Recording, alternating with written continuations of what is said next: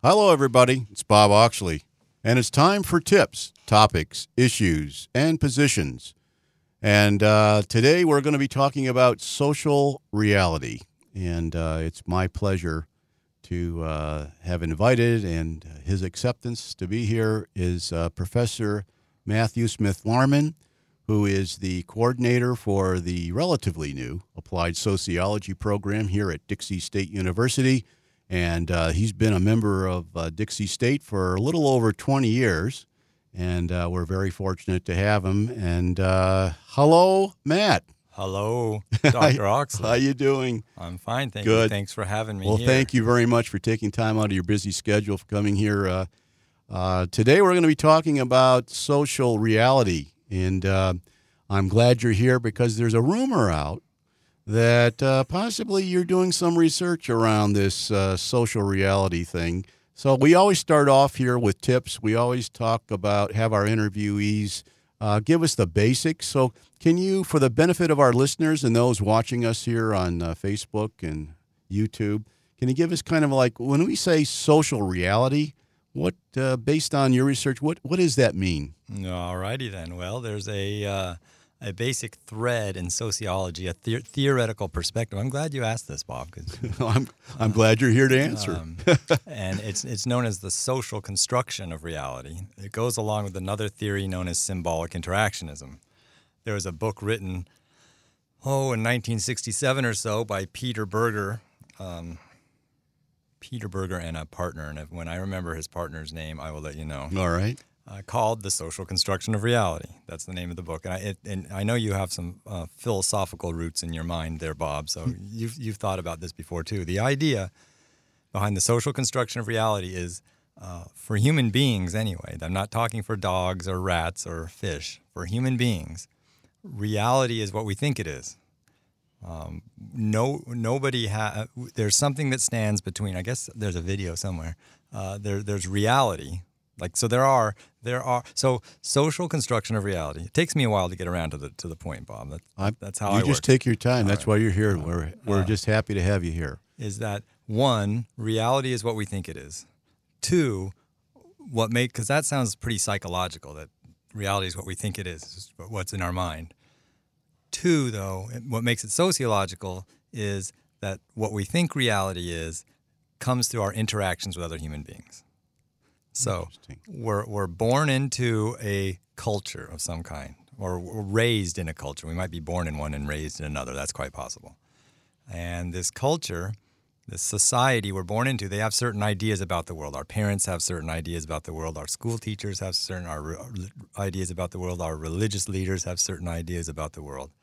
And we are socialized, right? That's the term we use in sociology. We are taught that um, apples are good and something else is bad. We're taught you know, uh, values. We're taught norms. We're taught you drive on the right hand side of the road if you are in the United States. You're taught to drive on the left hand side of the road if you're in England or former colonies of England. Um, so that's the basics of the social construction of reality. We, but we're not passive recipients of, of culture. We're, human beings are very active. We question. We want to know why, and we negotiate reality with one another.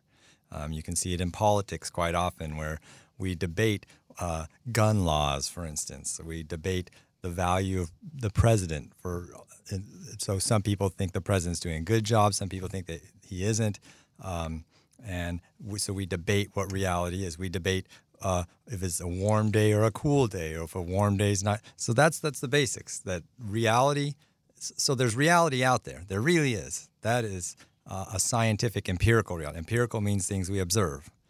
Um, so there really are planets out there. There really is a sun. I, there really is uh, dirt and grass and trees. Um, but how how we interpret those things, what we think about those things, is based on our interactions with other people. What we call perspective. So, from this standpoint, human beings never experience reality directly. Now, if you were if you're in my social psychology class, which is coming up later today, this is what we talk about all day long. We call it the bacon. Um, standing between us and reality as it is is our perspective. Our perspective is our reality, what we think about it. How's that? That's great. That's great. Um, I'm just thinking. Let, let me throw something at you and see what you think. So, based on what you just said, can I can I bounce this off you? Can I make a statement to you that opinions can never be wrong because Mm. it's based on their uh, observations, their experiences, their knowledge base. At least at this p- particular time and date, this is their reality. So that's their opinion. So their adopted opinion can never be wrong. Is that way out or? No, it's not from from a from a purely empirical scientific standpoint. All opinions are equal, whatever, right? Mm. Because how you view the world, your reality, that so it all gets down to the, the real question is why do people do what they do? Why does somebody act? Um, so I get up in the morning and I act in a certain way because so I get up in the morning, I get dressed, I go to work, and there's a lot of days. This is a roundabout way. I'm gonna get it. I'm gonna get back to it, Bob. I know you will. Uh, I go to work. There are days where I really just don't want to go to work, right? okay. But um, I believe that I have a family, which I do, but I believe that. I believe that there's these three other people who depend on me to go to work, to pay the bills, to feed them, etc. Uh, so since I believe that, I act as if I believe that. There's a, there's a phrase, it's the Thomas theorem from W.I. Thomas back in the 1920s. It's called, if we believe it to be real, it's real in its consequences. I, I, I change it a little bit. I say if we believe it to be real, we act as if it's real. So if I believe something to be real, I'm going to act as if it's real. If I believe these three other people are my family members, and if I believe that it's my responsibility as a father and a husband to go make money and to go to the grocery store and to pick up my son from school, I'm going to act as if that's true. Are you with me? I'm with you. Because you're a philosopher, so I think you can follow this. I hope So- I can. so your original question was about opinions, right? Yes, yes. We all grow up in, in cultures. We all grow up surrounded by people. We interact with other people, and we develop opinions as part of our perspective, as part of our reality. These change all the time through our interactions, of course. Um, so some people believe some things, some people believe others. Some people believe the same thing, but they have different opinions about what they believe. In a strictly empirical, scientific uh, point, uh, all opinions are equal. If I'm going to write and describe people's opinions as a sociologist, but from a practical, everyday standpoint, of course, uh, based on my belief system that we've already gone over, I think some opinions are better than others. If I if I feel sick, for instance, right? If I'm not, if I have a fever and a cough and my throat hurts, uh, I'm going to go to the doctor because I think the doctor has a better uh, opinion about what's wrong with me than going to the librarian. I'm probably not going to go to the librarian and say, "Hey, I have all these. Can you help me?" The librarian would say, might say, "Yeah, but maybe you should see a doctor."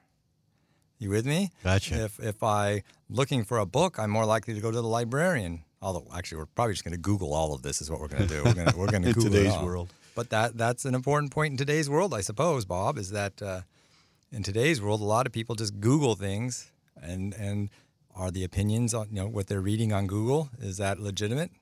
I don't know. That's my next question. What's your next question? well, my next question is, you know, we're we're hearing this phrase, fake news. oh yeah, Okay. yeah. Uh, fake news. Well, uh, here's where you here's a game you can play as far as reality, and I'm just I'm based on your research. Just give me some feedback. Here's reality. Uh, I'm going to listen to those outlets, those areas where I get resource information that reinforces my adopted opinion, and I'm going to ignore all those other outlets that are controversial and really I don't have faith and belief in Right. as far as being accurate. Um, is that kind of a trap that we're falling into? Do you see that? I'm, I'm going to really look at the United States of America. We're Right. talking about being polarized. Could this be the one of the reasons or one of the influences? I, I think I, I think there's something to that, and I, I think now you'd have to go to your psychologist to, to answer the question, maybe. But yes, I think you're right. We've become, uh, when you're talking about media, especially, uh, you know, you, remember Bob when there were only like three channels on the TV. There was right. That's right. You'd go to ABC, CBS, or NBC. That's you might exactly you might have right. UHF and you could find PBS. I did once in a while. So, but now, of course, uh, first with cable TV and satellite TV, which have, you know, 200, 300 stations for a niche for every market. So, you know, if you just like to watch hunting, you go to the hunting channel. If you just want to watch pets, you go to the pet channel.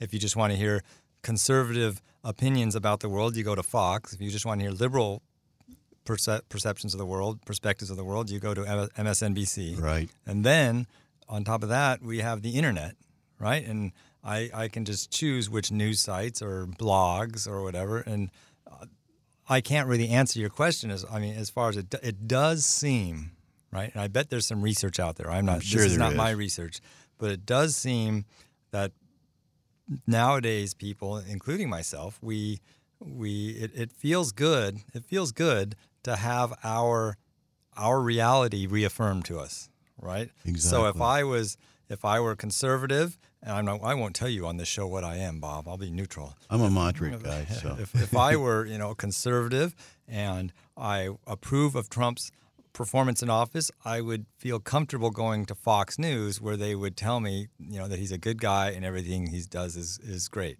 If I were liberal and I, you know, if I'm a never Trumper, I'd probably go to MSNBC or CNN and they would tell me how horrible Trump is and how we got to get him. And that would make me feel good that, you know, my opinion about the world is being validated by other people. yeah. Some of my friends say uh, they they they say don't get hooked into one of those others. Don't go to MSNBC. Don't go to Fox, but go to BBC because they give you a neutral uh, The BBC does. Yeah, They they uh, they said do a test, Oxley. Uh, do a test. Go go to uh, MSNBC. Listen to a story. Listen to that same story on Fox, and then go to the BBC for that same story, and you'll be amazed that that story is completely different depending on what outlet you go to. Which I'm going to throw it back at you. Then, if you're not open-minded Right? and always go to this those outlets that reinforce your reality, then are you just ignorant and don't understand what reality is? But isn't it uh, isn't it a reality itself, Bob, to say that you're open minded?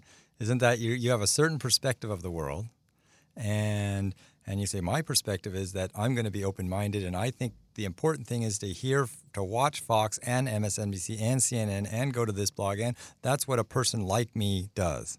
Other people might say, no, that is not what a person does. A person should stick to Fox or just MS. So that's a perspective on its own, isn't it? To be open minded. Okay. I mean, is there such a thing, and and you brought it up, um, as a neutral source, or are all sources pushing some kind of reality, right? All sources are, even if it's just, oh, we are the neutral reality, we are the objective reality. so Now, what it seems in in the United States, as we all know, this is not breaking news here.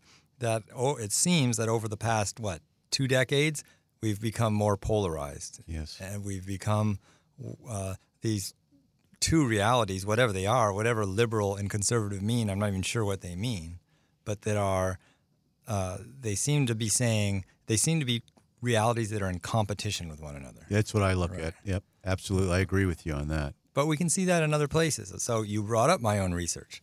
Um, Yes, I- please. I've done some research I'm working on now where um, for for about 15 months, a couple of years ago, I went to a different religious service here in Washington County every week. Actually, I went to some. I went to some in Flagstaff and San Diego and Tucson too when I was on vacation. And so religions are doing the same thing, right? Whatever whatever denomination it might be, whatever congregation it might be, they're they're presenting a reality. The from first from the, the leadership to the congregation, but the congregation maintains that reality, and they're in they're in competition with one another. They're for for numbers, right? We we know that here when we try and offer a class at Dixie State University, we have to have a certain number of students in the class, or it doesn't go Yeah. if if your religious congregation doesn't have enough people, you're gonna you're not gonna survive. You're, so you have to push a reality that encourages people to show up and donate money. So now we're getting into capitalism, Bob. Is capitalism just really a, a competition over realities? Well, I, you know, My may- car is better than your car, so buy my car. My the reality. is- materialistic, non-materialistic type things. I, I'm just trying to uh, envision what you're saying. I want to. I want to. Can I stay on religion? Please do. Okay. on on the uh, because of the new technology and the uh, opportunity to relay your values, beliefs as as a result of this religion, Right. you're able to give that information out to the the world now, literally. Right. And so, as a result of that, then are we looking at um, religious leaders looking at this as an opportunity to get the word, their word, Right. out to more people around the world, and as a result, possibly see an increase of parishioner activity and and uh, contributions and to that particular religious belief? Oh, um, I don't know. I, No. you know, I, you know, I'm, I'm just, so that wasn't my honest answer, audience. I have more to yeah, knowing you, I'm sure it was. Um, I, I'm just throwing this out. I, I'm just trying to think of maybe you're, you're saying about capitalism. right. I mean, I know they don't like to talk about that, Right. but um, Right, So, so there's lots of good research on on religion in the United States, and right uh, uh, before right, many European countries have state religions like the Church of England, right, where it's taxpayer supported, and so when the United States formed, we still had some, a little bit, but very quickly we got rid of taxpayer supported religion. Constitution kind of suggests that we have to. that's right. Um, so- separate church and right, state. right. yeah. So what ended up happening was that religions have to compete with one another, just like any other marketing. They, there's a market for religions, right? They have because if you were in England or Italy or wherever in the in the 18th century, if you're in Italy, you're automatically Catholic. You know, you didn't even have to go to church to show that you're Catholic. Everybody you knew is Catholic, and every, you're a Catholic. You don't have to prove it in any way. And the Catholic Church wouldn't have to go out and hustle people to come to their to their meetings because they're already getting taxpayer money. Right, every right right now in Europe, nobody goes to church in Europe. No Christians. I'm just talking about Christians right now. Um, nobody goes because there's no real reason to. The, the churches don't need people there because they're, they're the ones that are taxpayer supported. And there still are some. In the United States, churches need people to come to come because they have to donate money, right? Or through a tithing in, in, in our local church, they do a tithing. Right. But, right. So they have to market themselves just like any other capitalist enterprise. What is unique about my church as compared to that other church? Right. And that's been the history of, of religion in the United States uh, and why we have such a variety of religions in the United States because somebody else comes up with a great new idea to slice bread or a great new idea for a new type of religion. So in my church, I'm going to I'm going to have screens uh, and we're going to our Bible we're going to read online and dancing and exciting stuff. And then you have other people that I've been to some of the religions that are very what you'd call fundamentalists. They know I'm not going to use any technology. I'm going to give the word of God, and if people don't like it, that's just too bad. And and those ones are going away. They have like three people on Sunday. Yeah, yeah. I, I can attest that there's a local church here that they have the nine o'clock is like they call it the loose, the the, the loose uh, service Right. where people can come in shorts and t-shirts Yeah. and that, and then at eleven o'clock is the traditional, and that's where pe- people wear ties and sport coats. It's- It's the same sermon. Yeah. It's just presented to different, and that's so they didn't alienate parishioners. right. That's a, a number of religions or, or, or congregations are like that. That's Yeah, amazing. and then and then you have your more established Protestant ones like the Methodists. I have a feeling you're just talking about the Methodists out by you, but um, but not just them. The Episcopalians and the that are very kind of mainstream and they have hymns, and then you have the more evangelical Christian groups who have more, I don't know, for lack of a better word, exciting kind of services, and they'll have a band up there, and they call them their worship teams. They don't call them bands, and you know all sorts of exciting stuff to keep people coming. So religion, so they're marketing realities. But that getting back to our original question, Right. So what you know, what re- reality is your reality, and what reality is the true reality? Because that's what religion is all about. Which reality is true? So what I'm thinking now, we've we've talked about reinforcing your adopted opinion Mm-hmm. uh, when it comes to visualizing and, and looking at different stations and outlets and resources. and- Or and going to no- different religious services? I was going to say, or take it one one next step is to the religion that you've adopted right. that fits your your basic values, beliefs, and you adopt some other other or twist some of the things around that you've got because you believe in that particular Oh, religion. and don't forget that people are very active in this. Again, we're not passive. You, we, you know, plenty of people uh, are members of a congregation, and they more or less buy into that reality. But then maybe there's a new pastor and they don't agree with that pastor, and that pastor has some reality, and they have a debate and they have a schism, and a new church starts because a group of the people leave and start their own church. Uh, you know, you could you could be you know you know Republicans, and there's a part of the Republican Party that doesn't like Donald Trump, so you know they they human beings are active in the negotiations of their reality, and they say, well, this guy does not represent my reality anymore, or my reality has changed, and I don't I'm not with those people's reality anymore. And they form subgroups Yeah. and they call them factions, and uh, this is what they represent. and we and there's age just happens with age right as, as we get older we change our realities but and we try to tell younger people well this isn't really how it is and they won't listen to us because they have to form their own Their realities their own experiments. but so so the whole key of social construction reality the question is why do we do what we do in, in, in any situation well it's whatever uh, whatever reality at that moment we're buying into okay, now I'm going to throw one at you. yeah Okay, listen to this one. Here we are sitting in Utah. we are Okay, and uh, Utah doesn't. Utah uh, has a norm saying no marijuana. Okay, but our neighbor, our neighbors to the east, it's called Colorado. yeah Not only says it's okay for. what about our neighbors to the west that are closer oh, the- in Nevada we're like- being surrounded. We're okay by those that are saying forget the federal law, which Right. is still a violation, a sanction. Right. But then you have the states that are approving recreational use of marijuana. Right. Uh, interesting. Okay, is this a is this a reality? Is there a difference in reality between the state legislature in Utah and the state legislature in Colorado or Nevada? I, th- I think so. I, well, I think that's part of the way the United States was set up too. That we have states' rights. So if if you're the kind of person who likes marijuana, recreational marijuana, go live in Nevada. They'd say that there's a bunch of people that are like you there. If you're a person who doesn't even like the idea of medicinal marijuana, live in Utah because that's the way we are. And then we have debates and we, we discuss the reality and what's the reality of marijuana? Is it good or is it bad? Is it healthy? Does it really have any medicinal? Uh, right, and then you get back to is whose opinions are are right. So then you have different groups. So in Utah, you'd have right the LDS Church debating uh, maybe the medical establishment, right, where about the value of marijuana in our in our reality and how should we treat it.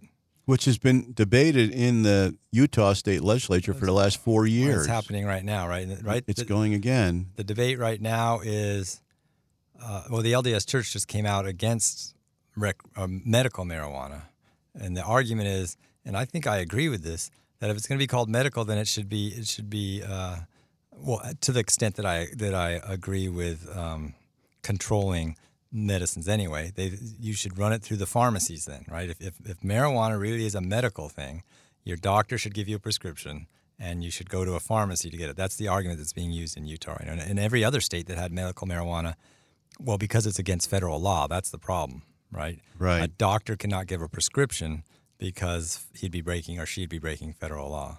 Right. So that's why you had the corner stores in California that you could go in there and buy municipal. You your doctor could give you a recommendation, Yeah. but not a prescription. Got and it. so a pharmacist pharmacy could not distribute it because it's still against federal law.